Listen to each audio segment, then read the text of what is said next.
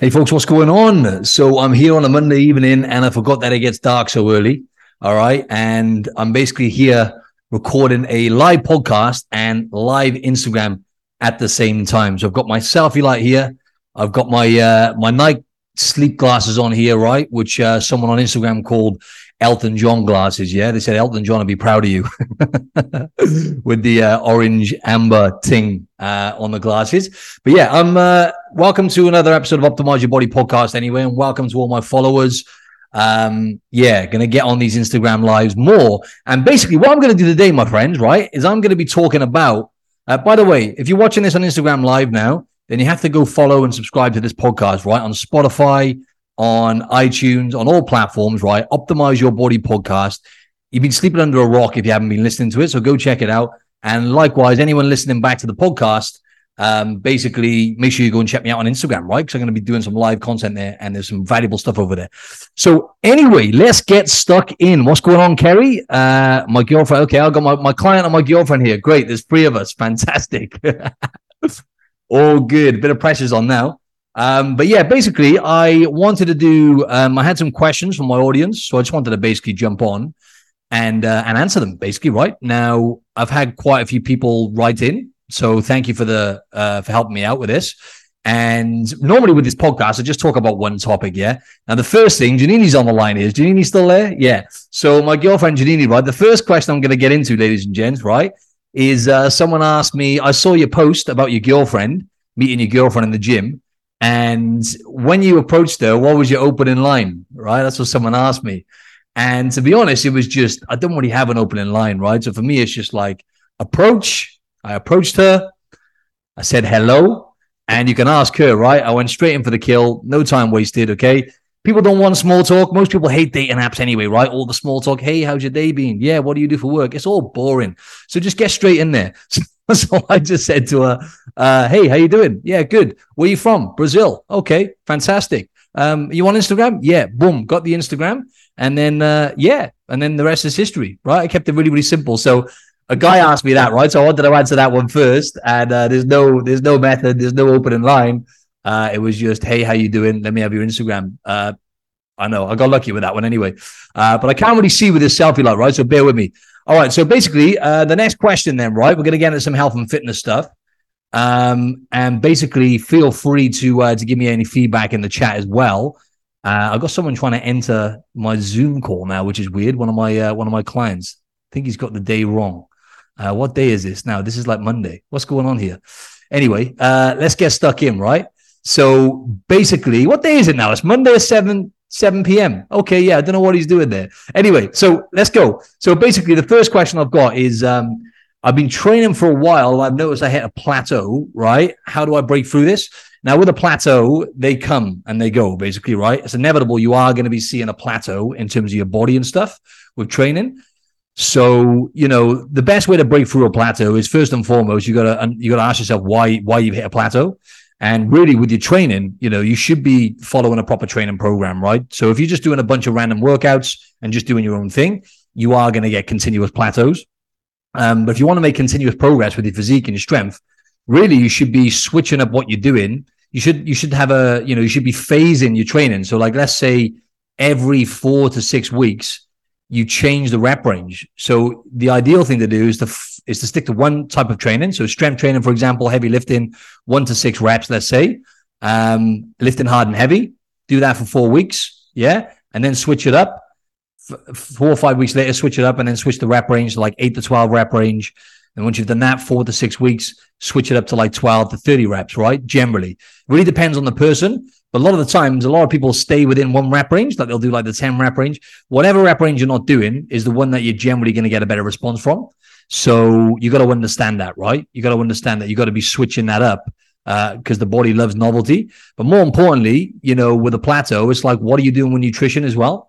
Um, a lot of people kind of stay on like they just eat the same thing or they stay on the same calories or they don't really, they're too afraid to increase calories to get a response from the body, for example, to get a muscle building response. So if you've been stuck at the same calories for a while or you're just guessing with nutrition, you're going to have to dial that in and probably increase your calories if the goal is to build muscle.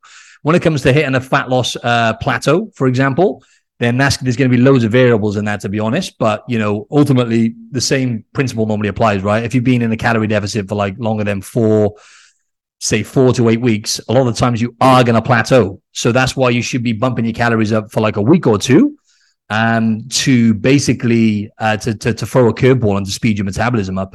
And then, you know, you'll notice your body respond when you bump those calories up and it gives you a break psychologically as well, right? So really, there's many different answers I can give you. It's quite a broad question. How do I get through a training plateau? Number one, make sure you're training properly and you're adding volume with your training. So you're adding more reps or weights each week. Number two, make sure you're switching the stimulus, right? You're better off focusing on rather than switching the rep ranges every every session.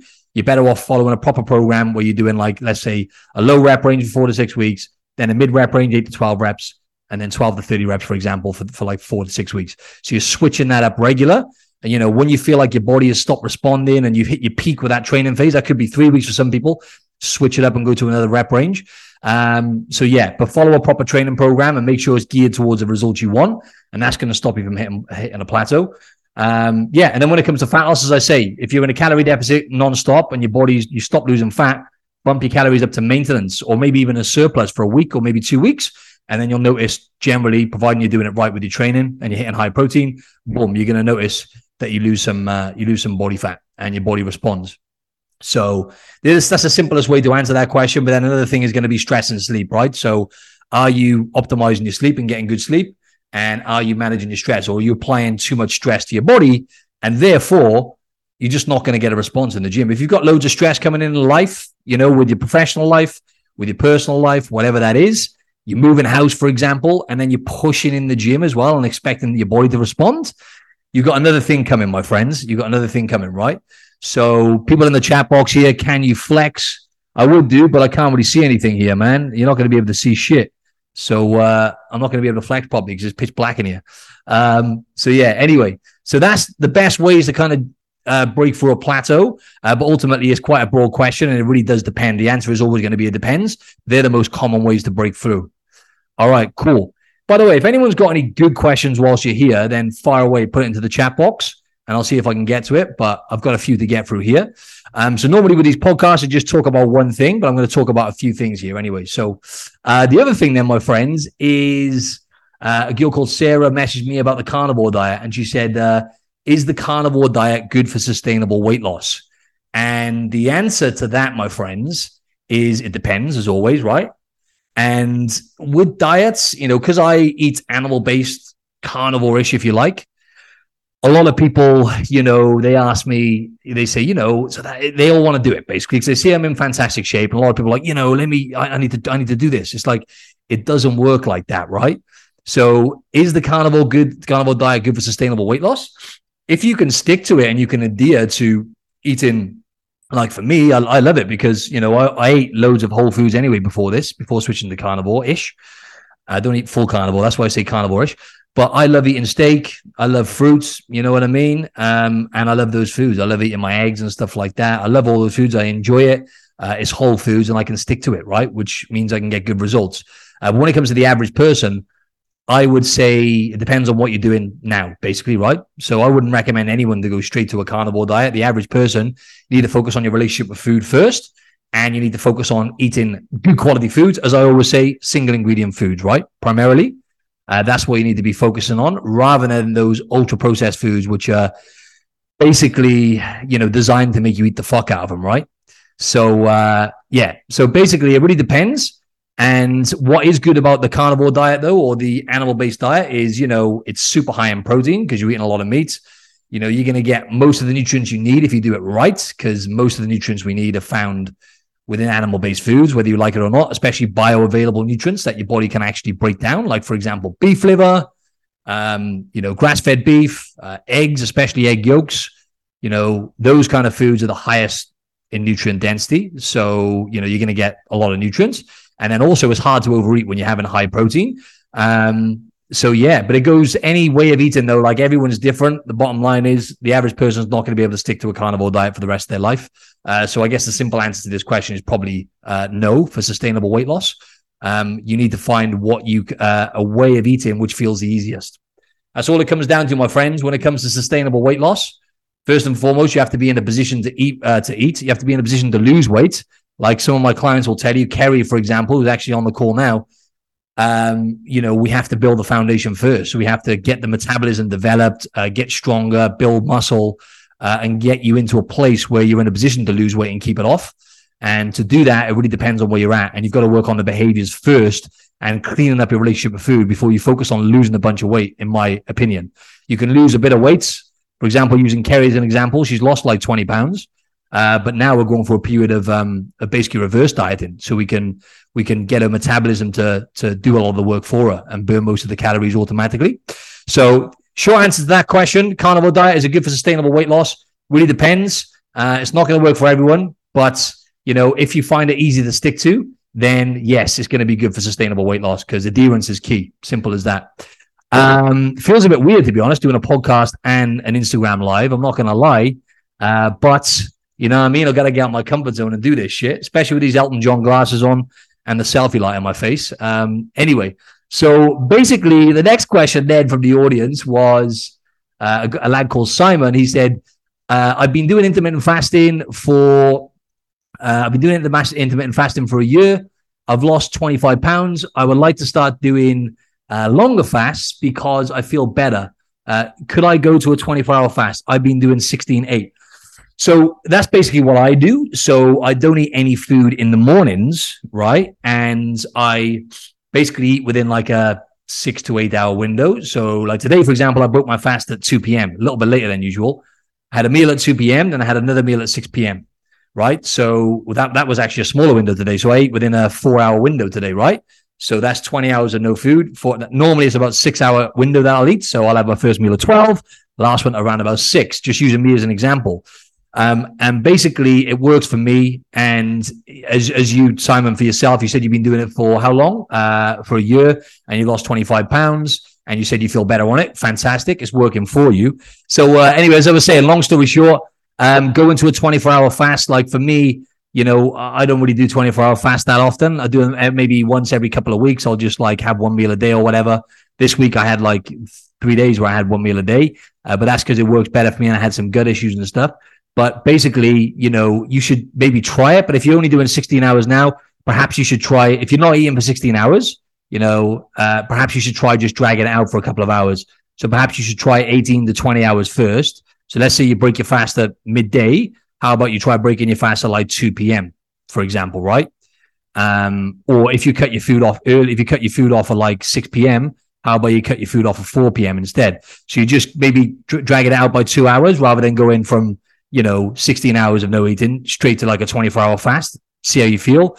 Maybe it wouldn't hurt you to try a 24 hour fast though and see how you feel when you're doing it. Uh, you know, if you don't feel good, then obviously you might want to bring some food back in. So it comes down to trial and error. So I would just extend the fast to two hours, see how you feel. If you feel good, then perhaps the next week you can extend it for another two hours and kind of build up to a 24 hour fast. Um, but you did say weight loss, Simon, right? So I really uh, don't recommend intermittent fasting for weight loss. You know, you've lost 25 pounds. Well done. That's awesome, by the way. Uh, but that's just a side effect, right? That's just a side effect and a byproduct of you eating less calories, basically, right? Because you're eating in a smaller window. Uh, perhaps you just don't get as many cravings. I don't know the ins and outs, uh, but obviously you're eating less calories, right? Because you've lost weight. So it's actually harder to, if you, it sounds like you're probably eating good food quality as well to lose all of that weight. And basically, you know, that's the key thing. So you're probably just eating less calories because you've got less time to eat the calories, right? It's not rocket science a lot of the time. People, you know, rave about intermittent fasting and uh, time restricted eating, and it's fantastic for health benefits, right? Uh, but when it comes to weight loss, it's not rocket science. A lot of the time, people just they find it hard to eat as many calories in that small window. You know what I mean? So it's it's it's not rocket science. But yeah, so to answer your question, increase the fast by about two hours. So instead of breaking your fast, let's say at midday, maybe break your fast at 2 p.m., see how you feel, and then try and build up over a few weeks to just doing a one day, 24 hour fast. Um, but if you're doing it for weight loss, I wouldn't recommend looking at it for weight loss. I wouldn't recommend dragging the fast out and doing longer fast to lose weight if that's what your goal is, because you haven't mentioned the goal. Um, but if you feel good doing it and it's more convenient for you to just have one meal, maybe one day, then have a 24 hour fast, have one meal. Cause that's what I found, found, you know, I don't generally get that hungry anyway. So I can just push through and then I can get more work done because I'm only having one meal. Don't have to, you know, cook another meal or whatever and eat another meal and go for my walk and shit. So it's just more convenient really. Um, so yeah, hope that answers that question. And uh, as I say, if you do have any questions whilst you're here on live, uh, feel free to to drop something in there. And if it's a if it's a good question for the podcast, I'll answer it. Um, but if it's asking me to flex, then uh, that's not going to be an appropriate question, right? uh, all good. All right. So what else have we got here now? Um, yeah. So someone asked about uh, glutes. Uh, a female, uh, obviously a female dropped me a message. She said, "My glutes won't grow. Help." That was her question. All right, cool. So to develop your glutes, right? Let's be honest, right? Everyone wants all all ladies want big glutes, right? And I'm going to be fully honest, fully transparent here. It's all about the glutes, right? I mean, when it comes to attraction, I'm just going to be, you know, straight up with you. You know, I'm a glutes man, right? And having well developed, having a well developed bum is very important to me, right? In terms of attraction, I'm just going to be honest, right? And there's no wonder why lots of girls want to develop their glutes more. I think it's a good thing, by the way, right? Because um, women are lifting heavy weights now to try and develop muscles, which I think is fantastic. Um, but anyway, how do you develop your glutes? Uh, obviously, it always comes down to it depends what you're doing now and what you've been trying.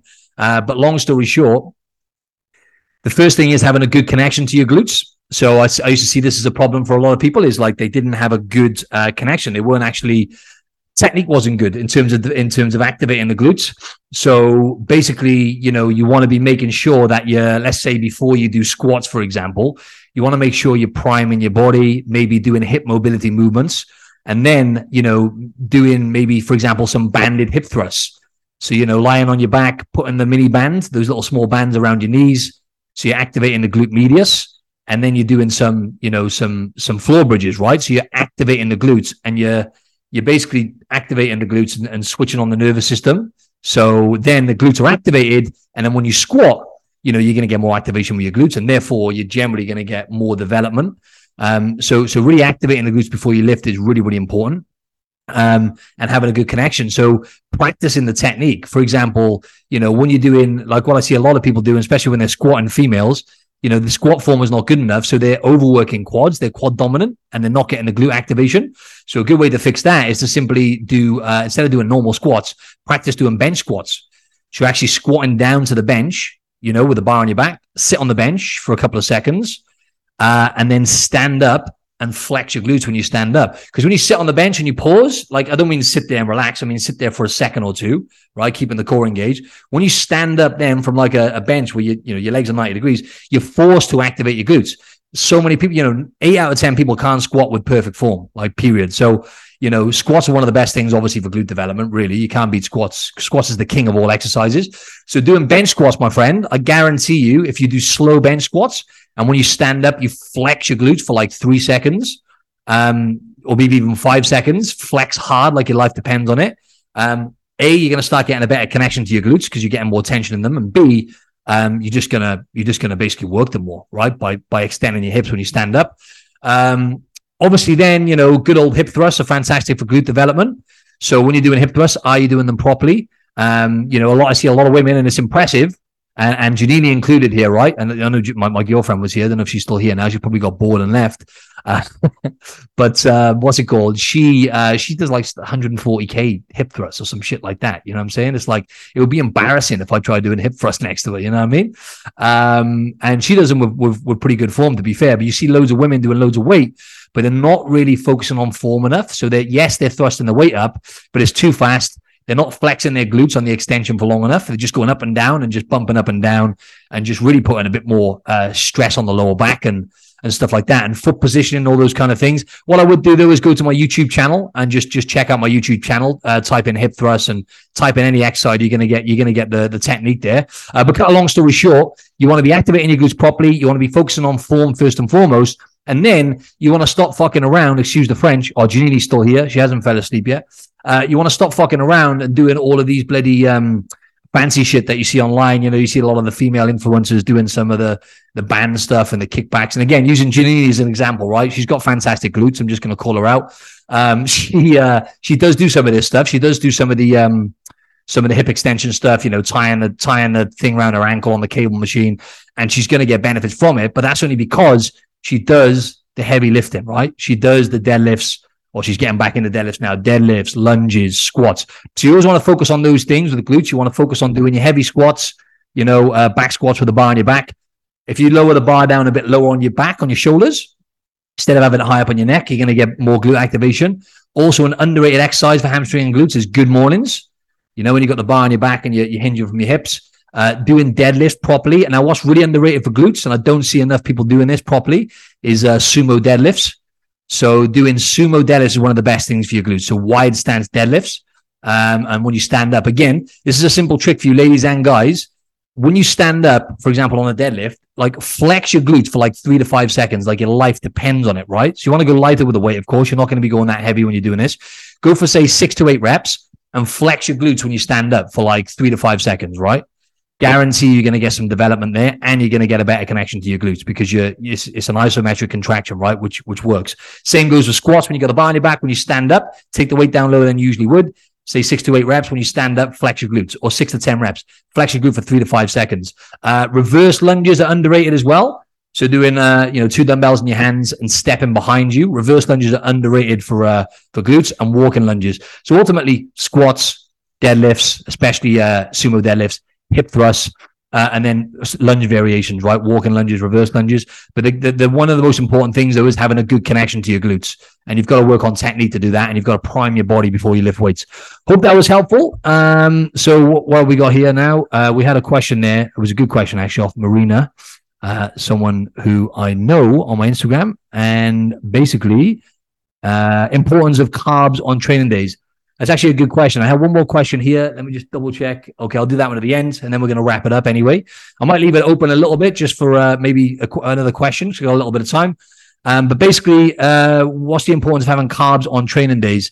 So, you know, it can help uh, performance, to be honest. And it really depends on the type of training you're doing and your body type and everything else. So everyone's different, of course.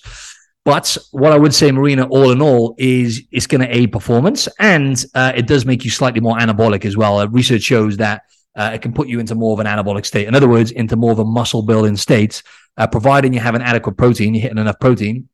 If you eat, uh, you know, more carbohydrates on training days, for example, then basically it's going to put you into more of an anabolic state. It's kind of splitting hairs, though. It doesn't make that much difference, to be honest, in the grand scheme of things when you're having when calories and protein are equated for fats and carbs don't make that much difference. But Marina, I know you're at a good level yourself. You're at an advanced level. So for you, I think it would make a difference.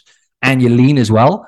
So basically, um, for you, it's going to really help performance. And I think it would have a good uh, muscle building effect. You're going to get more energy as well. Uh, and it kind of throws a curveball for your metabolism as well. So when you, when you, when you, what she's talking about basically as well is carb cycling. So that is basically when you have, you know, higher carbs on training days, for example, and then lower carbs and maybe higher fats on the non-training days, right? Or rest days. And basically it's um, uh, carb cycling promotes metabolic flexibility. In other words, uh, it throws a curveball to your metabolism. And that means you can get more of a muscle building response and it can actually just charge your metabolism up uh, and, and, and, supercharge your metabolism a little bit more. But again, all of that kind of stuff splitting hair, splitting hairs. I would say for someone like you, Marina, who's at an advanced level, it's going to help. You're going to notice a difference in performance. You're probably going to feel stronger in the in the gym, especially if you backload. I find if you if you backload the night before with carbs, in other words, you have a high carb meal the night before, and you train the. I think you train first thing in the mornings, right, Marina? So you train first thing in the mornings, if I remember rightly. Got a good memory. Hope I got that right. Maybe got it wrong, but who cares? Then you train in the morning, you're going to have more energy when you train. So backloading works really, really well because you're going to, you know, uh, bump your glycogen levels up, which is basically your, you know, sugar levels in the body for training the next morning. So you're probably going to get better performance. And then if you um, have carbs, it doesn't really matter. Like having carbs after training as well can help, but as long as you get the carbs in throughout the day, it doesn't make much difference. Again, it's splitting hairs. Some research shows that if you have carbs straight after training, it makes a big difference. Anabolic, splitting hairs doesn't really make it. I've tried and tested it with lots of clients. Uh, and you know, I don't have any carbs after training. I just have it in the evenings on my training days. Um, so yeah, A, it's going to help, generally going to help performance. B, if you're cycling, so you're having like less carbs in the days in between and more fats, you know, cycling your, your, your, your calories and your carbs can be good for the metabolism, promotes uh, metabolic flexibility. Um, and then C, really, it's just kind of personal preference. It really depends on how you feel and everything else. Um, so I hope that answers that question. Let me know if that was clear. I know it was kind of long winded uh, if you've got anything else on that, Marina, because I think that's a good question for my uh, my podcast audience as well, actually, because I don't really talk about fats and carbs that much. Uh, one more question here now before we wrap it up. And basically, I can't see shit with this selfie light. Uh, you say about cardio not being good for fat loss. Uh, please explain.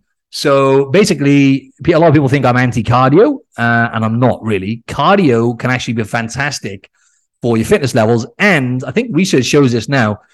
It can be better for strength training because it builds your, your lung capacity up and your cardiorespiratory system because you get fitter essentially when you lift weights then um, you, you can lift more. You you got more stamina, and it carries over into strength. So it can really help a performance with the strength training as well. So you can have that, you know, all the benefits that come with lifting heavier and getting stronger, building muscle, all that kind of stuff. So doing cardio, as long as you're not overdoing it, can be beneficial for weight training first and foremost, and for uh, building muscle. But when it comes to fat loss, if I just cut to the chase here, weights versus cardio, ultimately, you know, it's just it's not good for fat loss cardio long story short. It's just not good. Uh, recent studies showed this as well. They had three groups and they, they had one group having uh, uh, basically focusing on diets strength training and cardio. They had one group uh, it was it was cardio diets and strength training. And then one group was just strength training and diet. And they and they, they monitored everything. And basically the group who who are uh, focusing on just strength training and diet over i can't remember what period it was they lost more weight basically and lost more body fat uh, because basically high protein and nutrition and then regular movement throughout the day, like doing a certain amount of steps and just not sitting on your ass all day, are the most important things for fat loss, right? Especially long term. So cardio, basically, the reason why cardio is not a good idea for sustainable fat loss. If you did a bunch of cardio now, would you lose a bit of weight? If you st- if you weren't doing any cardio, you kept everything the same, and you started running on the treadmill every day, of course you're going to lose some weight. But the second you stop doing all of that running, because it's probably not going to be sustainable, you're going to likely gain all that body fat back. And when you're doing cardio regular uh, and you're doing, you know, like a lot of cardio, what happens is, you know, manually you're burning calories at the time. But unlike weight training, the beauty of weight training, which is, you know, I'm in the shape of my life now. I've been lifting weights for a long time. I'm pretty much shredded all year round, right? Don't do any cardio because I've been spending, I've spent like, you know, almost two decades now lifting weights. My diet's good. I eat really high protein and I do a decent amount of movement. I probably do about 11, 12 K steps a day, right? I'm in phenomenal shape, but that's because I put the time and effort into lifting weights over a long period of time. So my body is automatically now burning so many calories that it's actually hard for me to eat enough food. That's the problem I have, right? Which is a fantastic problem to have. That's a, that's an extreme example, but when you lift weights, you know your body, or it's basically an analogy I like to use is like uh, to have muscle on your body is going to cost your body a lot of calories, right? Because muscle tissue is expensive. It's expensive tissue, therefore, it's going to cost your body a lot of calories, right? Basically, to keep that muscle on your body. That's a good analogy I like to use, right? So by adding more muscle to your body and just by having high protein and lifting weights, you are going to burn way more calories, right? So for example, give you an example here again, with cardio, you're manually burning calories. And over time, what happens is you, if you're overdoing cardio anyway, and you're doing mainly cardio, over time, your metabolism actually slow starts slowing down. The metabolism, the body adapts and gets more efficient with burning calories. And then, cut a long story short, uh, the metabolism actually slows down over time, right? Because it gets more efficient at burning calories manually. So the resting metabolic rate slows down. I know this is quite a lot to take in, but unlike weight training, the opposite happens. Your metabolism charges up, like mine is like turbocharged all the time now. And basically, you know, uh, your body just automatically burns more calories, right? So the difference between weights and cardio, for example, you could go to the gym, you could go on the treadmill for an hour, let's say, and then you're going to be basically, let's just say, I'm not very good at maths here, right? Help me out here give or take, you're going to be burning calories for about 5% of your day, right? If you go to the gym, for example, and you lift weights for like, say, 45 minutes, your metabolism is going to be elevated for up to 24 to 48 hours afterwards, but it's going to hit its peak, let's just say 10 to 12 hours after, where it's like uh, basically charged up. Your metabolism is right, and you're in that protein synthesis state. So your body's burning more, let's say 12 hours, your body's burning more calories for 50% of the day, right? Just by you lifting weights for, say, 45 minutes. Cardio for an hour in the gym, you're only burning calories at the time, not afterwards. So you're burning calories for about 5% of your day. So you see, when you do the maths here, if you're lifting weights every day, you're constantly sending that signal. Your metabolism is constantly elevated, right? Uh, whereas cardio, you're just going to burn more calories at the time. Um, and then, you know, you're not going to get that, that after effect. Um, but it's the whole pursuit of building muscle. They're still figuring this out with studies in terms of metabolism and stuff. It's the whole pursuit of building muscle. Eating more protein burns more calories. Lifting weights burns more calories, right? Simple as that, really. So, hope that made sense. I know that was kind of long winded. Uh, cardio is a great tool to use, um, you know, and it's going to be great for fitness and everything else. It might be good for a tool to use if you're going on a holiday. Let's just say, for example, like I, I would bring cardio in when I was doing a bodybuilding comp. I would never need to do it towards the end because I got really good with prep, with diet and movement and everything. But a few times when I wasn't where I wanted to be, two, three weeks before stage, I would introduce a bit of cardio. So it can be a good, good tool to lose fat at the end of the line once you've exhausted everything else. Let's say you've got a holiday, for example, right? You could bring it in for like four weeks leading up to your holiday if you want to ramp things up. You see what I mean? But when it comes to long term fat loss, terrible approach in comparison to lifting weights, focusing on food quality and hitting high protein, and then just doing regular movement. That's going to be the most important things, right? Um, so that's that really, right?